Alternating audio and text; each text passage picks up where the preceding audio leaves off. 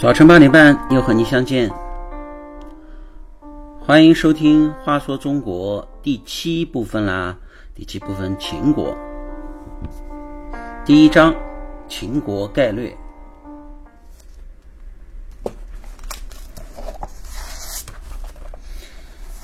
秦国呢，从建国到灭国时间很短啊。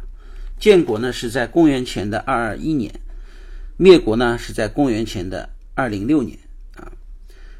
然后到公元前的二零啊，就过了三四年，然后汉朝就建立了啊。我们现在呢就讲的是二二一年到汉朝建立的这段历史时期，称之为秦啊。那么秦朝灭亡呢？按照上海社科院的历史所的研究员叫陈念七先生的观点呢，秦朝灭亡主要有三大原因。第一个称之为“天下人心不死”，“天下人心不死”呢，有点像这个人临死前的回光返照一样啊。每个朝代的大的历史段的终结呢，它总是会在将死未死之时呢，会反扑一下啊。这个反扑的力量是非常强大的。秦朝就是个典型的，因为大家知道，在秦朝以前的春秋战国呢，是以分封制啊，大家呢分诸侯，诸侯呢分大夫啊，大夫呢然后再分给底下的士啊。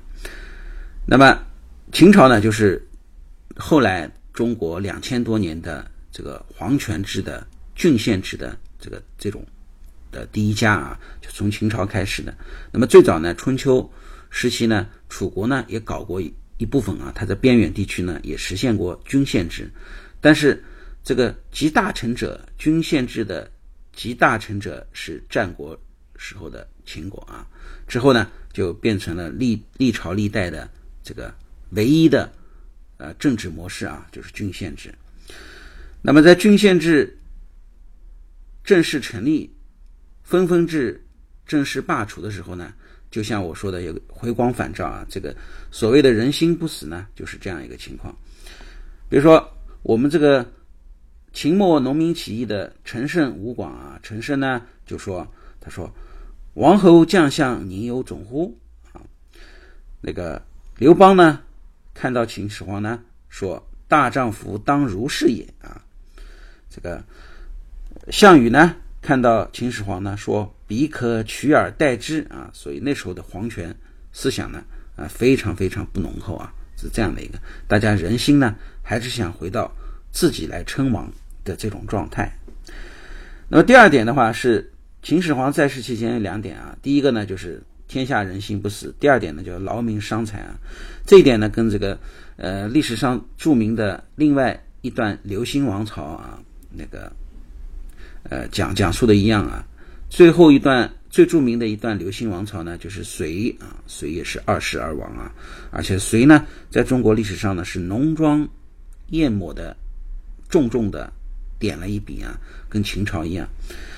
呃，当时的那个隋朝也是搞了很多大的工程，很多工程呢，呃，遗留至今啊。秦朝也是啊，秦朝。他做了些什么事情呢？一个呢是徭税、徭役和税啊。徭役呢是指出人力嘛，税呢是指这个呃收收这个田田税啊这些啊。然后很多人呢这些呃钱收上来，人力收上来呢，去做了些什么事情呢？啊，做了咸阳城的阿房宫，做了长城啊。那时候呢。铺了铺了道路啊，铺了这个每六国之间啊都有这个直道啊，有驰道啊。然后国家统一，然后呢，他还为这个秦始皇死后的一个呃立山啊立墓啊，这个死后做了个墓啊，这些工程呢都非常非常强大啊。那么中国最早的最著名的呃外国人所知晓的就是秦始皇啊，秦。外国人评这个中国的著名的皇帝，那么秦始皇呢，基本上是排第一的啊。他认为，呃，这个这个这个秦始皇毕竟做了这么巨大的事情，甚至还有这个现在的所谓的啊这个世界七大奇迹之一的万里长城啊，那大部分主体呢也是在秦朝修建的。那么做了这么多事情的话，自然而然就会耗费很多人力物力，甚至牺牲人命啊。那么种田呢就种不下去啊。那时候秦朝朝廷的掌握的人口呢约两千万啊。那个春秋战春秋战国这段时间呢，基本上人口基数呢是两千万到三千万啊。那么经过战国战国的呃那么多年的呃那么宏大的战争，你想就光赵国就死了六十多万人啊。那么加在一起呢，至少死了全国至少死了两三百万人。那么那时候的人约两千万啊，但每年呢被政府征用，起码呢不少于三百万。嗯，你想超过十分之一的人在被。做这个劳役啊，所以说这个呢，让老百姓的日子呢过得非常苦啊。虽然虽然秦始皇呢自己在刻在石头上叫做“钱首弑父”啊，钱呢就是黑颜色的意思啊。那么那时候的老百姓呢戴个黑头巾，他说啊，黑头戴黑头巾的老百姓呢就是一个国家的财富啊。那其其实则不然啊，老百姓过的日子呢甚至比战国的时候更苦啊。秦始皇在世的话，如果粗粗的一分的话，就这两件，主要是这两种一个是自己的啊搞了太多的工程，在短期内搞了太多的工程；第二个呢，呃，客观上呢，人心呢，当时还是想恢复到分封制的那个岁月，人人想称王啊。第三个事情呢，叫做始皇帝死而地分啊，这个死而地分呢，以前是被别人刻在一个陨石上，叫做始皇帝死。二地分啊，始皇始皇帝一死呢，大家呢就把这个地分了吧啊，就这个意思。结果秦始皇呢，在公元前的二一零年病死啊，他二二二一年建朝，二一零年做了十一年的皇帝啊，做了十一年的皇帝呢，死在东巡的路上。继承王位的呢，就是，这是另外一个啊。虽然说我们说历史呢，不是以一个人某一个人某某几个人所。造成历史的大变动的，但是秦始皇运气非常不好啊，他呢继承这个王位的儿子啊胡二代啊，这个胡亥，呃，简直可以说是历代的呃最差的皇帝之一。比如说呢，指鹿为马嘛，你像一个皇帝连他自己亲眼看到的这个到底是鹿和马，他都没有非常明确的信心的话，你想他怎么会再去获得更多的信息，做出更加？明确、更加果断的决议呢？啊，所以说胡亥呢，二世耳王的胡亥呢，跟这个二世耳王的隋朝呢，啊，这大不一样啊。那个隋朝的隋二代呢，是英明果断啊。那么秦秦始皇的秦二代呢，呃，说实话是非常不争气的啊。嗯，这个皇二代的最差的一名的话，基本上要交给这个胡亥啊。那我们现在开始，现在就开始正式讲这个秦王朝啊。秦王朝的时间呢，就如前面所说，它是从公元前的二二一年到公元前的二零六年，二世而亡。地域的话，是今日的上海这个呃中国的这个地图雄鸡地图里面缺少的地域，缺少的地域最大的三块，就是啊西藏、新疆、内蒙这三块去掉，然后呢再去掉东北三省的绝大部分啊，的东北。西藏、新疆、内蒙啊，鸡头、鸡屁股、鸡肚子啊，这个、这个、这个、这个鸡鸡鸡肚子和鸡背啊，这四个地方去掉呢，大概是现在地图的三分之一啊。这个这个具体的平方呢是三百四十万平方公里左右，那已经是有史以来中国的直接领导的最大的版图啊，就是在秦朝啊，就是从上下五千年到秦朝。最大的版图呢是在秦朝。它的另外一点呢，要讲一下，除了时间，除了地域，还要讲一下这个秦国啊，秦国的它的嗯这个历史渊源是怎么样子的啊？皇帝呢和罗母啊，就是叫搞私产的那个啊，皇帝和罗母，长子呢宣萧啊，次子呢昌邑，宣萧呢孙子呢就是帝喾啊，也就是三皇五帝之一的帝喾。也叫大业之父啊，大业之父的儿子呢就是大业啊。那么另外他次子昌邑这块传下来的呢，传到了颛顼，颛顼呢有女儿叫女修。大业之父和女修生的儿子呢，称之为大业啊。大业就为什么非常重要呢？因为大业的儿子呢，就是伯益啊。伯益从伯益这代开始呢，就正式称那个秦国的这个国姓啊，嬴姓。伯益呢是呃大禹治水里面的 F 四啊，大禹治水里面有四个非常著名的人，分别呃建立了夏、商、周和。秦啊，夏商周秦四个朝代啊，都是这个呃当时的大禹的四个小伙伴啊，加上大禹，包括包括大禹本人啊，四个小伙伴共这个这个这个前后建立的。那么伯夷呢，因为有功，所以封他姓为嬴啊。那时候当时封姓呢是非常就证明你是贵族了嘛啊，所以嬴姓呢就从伯夷开始计算。伯夷的次子玄孙啊。就是玄孙，就是孙子的孙子嘛，啊，也就是伯夷的第六代，叫费昌。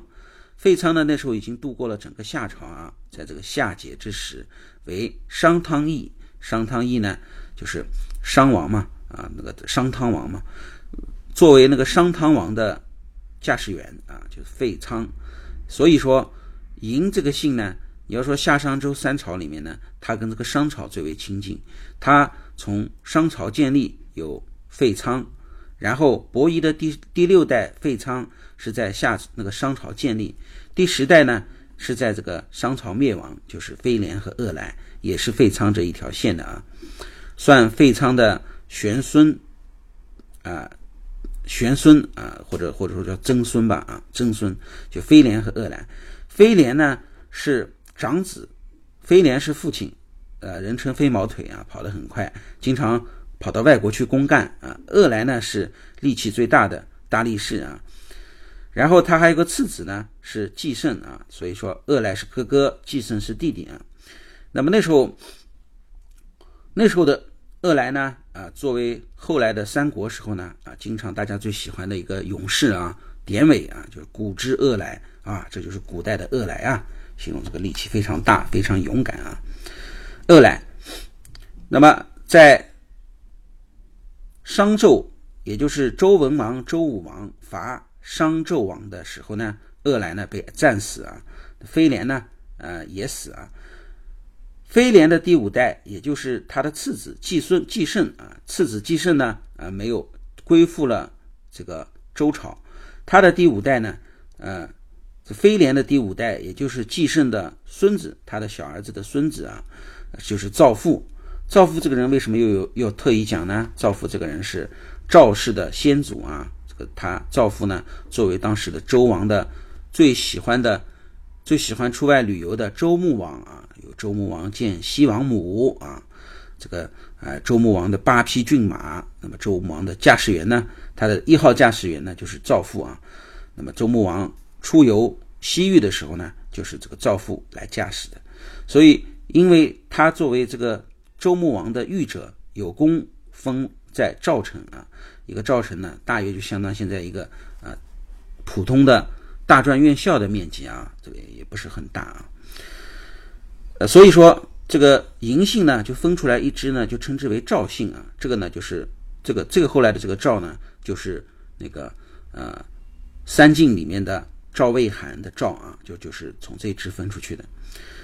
然后赵父的侄孙，也就是季季胜的哥哥恶来的第六代啊，叫秦妃子。那么当时呢，他们因为他他们的直系父亲上面有罪嘛，所以当时呢，他是依附在他们的旁支，也就是呃赵父这个这个赵氏这一代啊。虽虽然一个叫嬴，一个叫赵啊，但是呢，他们往前数啊。第五往前数五代啊，是是都是非廉非廉一系的啊。那么赵父的侄孙呢，就是叫秦非子啊。秦非子呢，就是秦国的最原始的建立者。那么赵父呢，赵赵氏这一支呢，是因为呃作为御者啊，作为这个。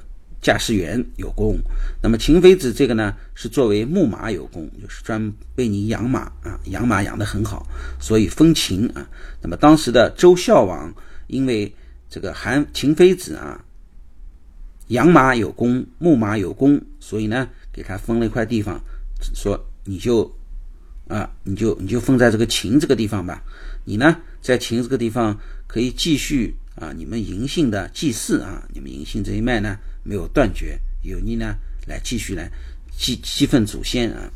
所以秦非子是秦国的原始的建立者，就是秦非子啊。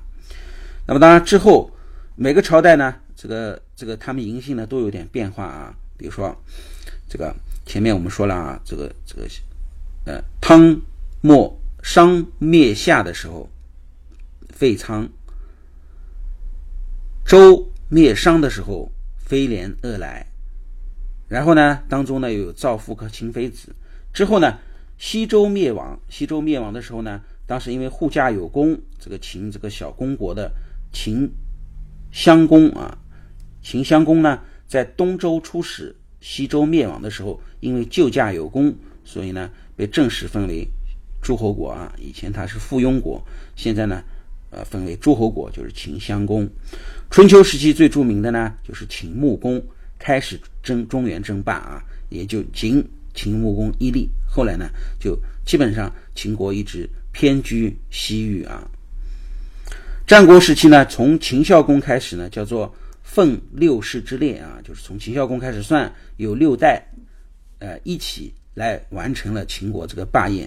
那么秦孝公是第一代，商鞅变法啊。就是六世之余列的第一代，然后呢，他的儿子呢就是秦惠文王开始称王啊，孝公秦惠文王啊开始称王，第二代之后呢，秦惠文王呢之之后呢又是那个就是呃我们电视里面的那个芈月的芈月的儿子啊，叫嬴驷啊嬴稷啊嬴稷，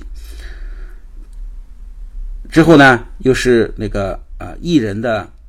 异人的爷爷啊，异人的爷爷，然后呢又是异人，然后呢又是这个秦秦秦始皇嬴政啊，所以说从孝公从秦孝公开始算呢，啊，这个秦始皇呢是他的第六代，是他的第七任啊。为什么第六代第七任呢？因为当中呢有个兄终弟及，也就是秦武王啊，这个举鼎而亡的秦武王啊，这个呃这个秦武王啊。秦武王死掉了以后呢，就是那个芈月的儿子啊，祭祀的继继位的，叫秦昭王啊。所以是经历了七代，经历了呃，按照年龄代来算的话是第六代，然后秦始皇呢开始称帝啊。这就是秦朝的整个脉络的历史啊。那么从下一章呢，我们就开始讲秦国的这十五年里面发生的一些故事啊。欢迎大家收听，谢谢，再见。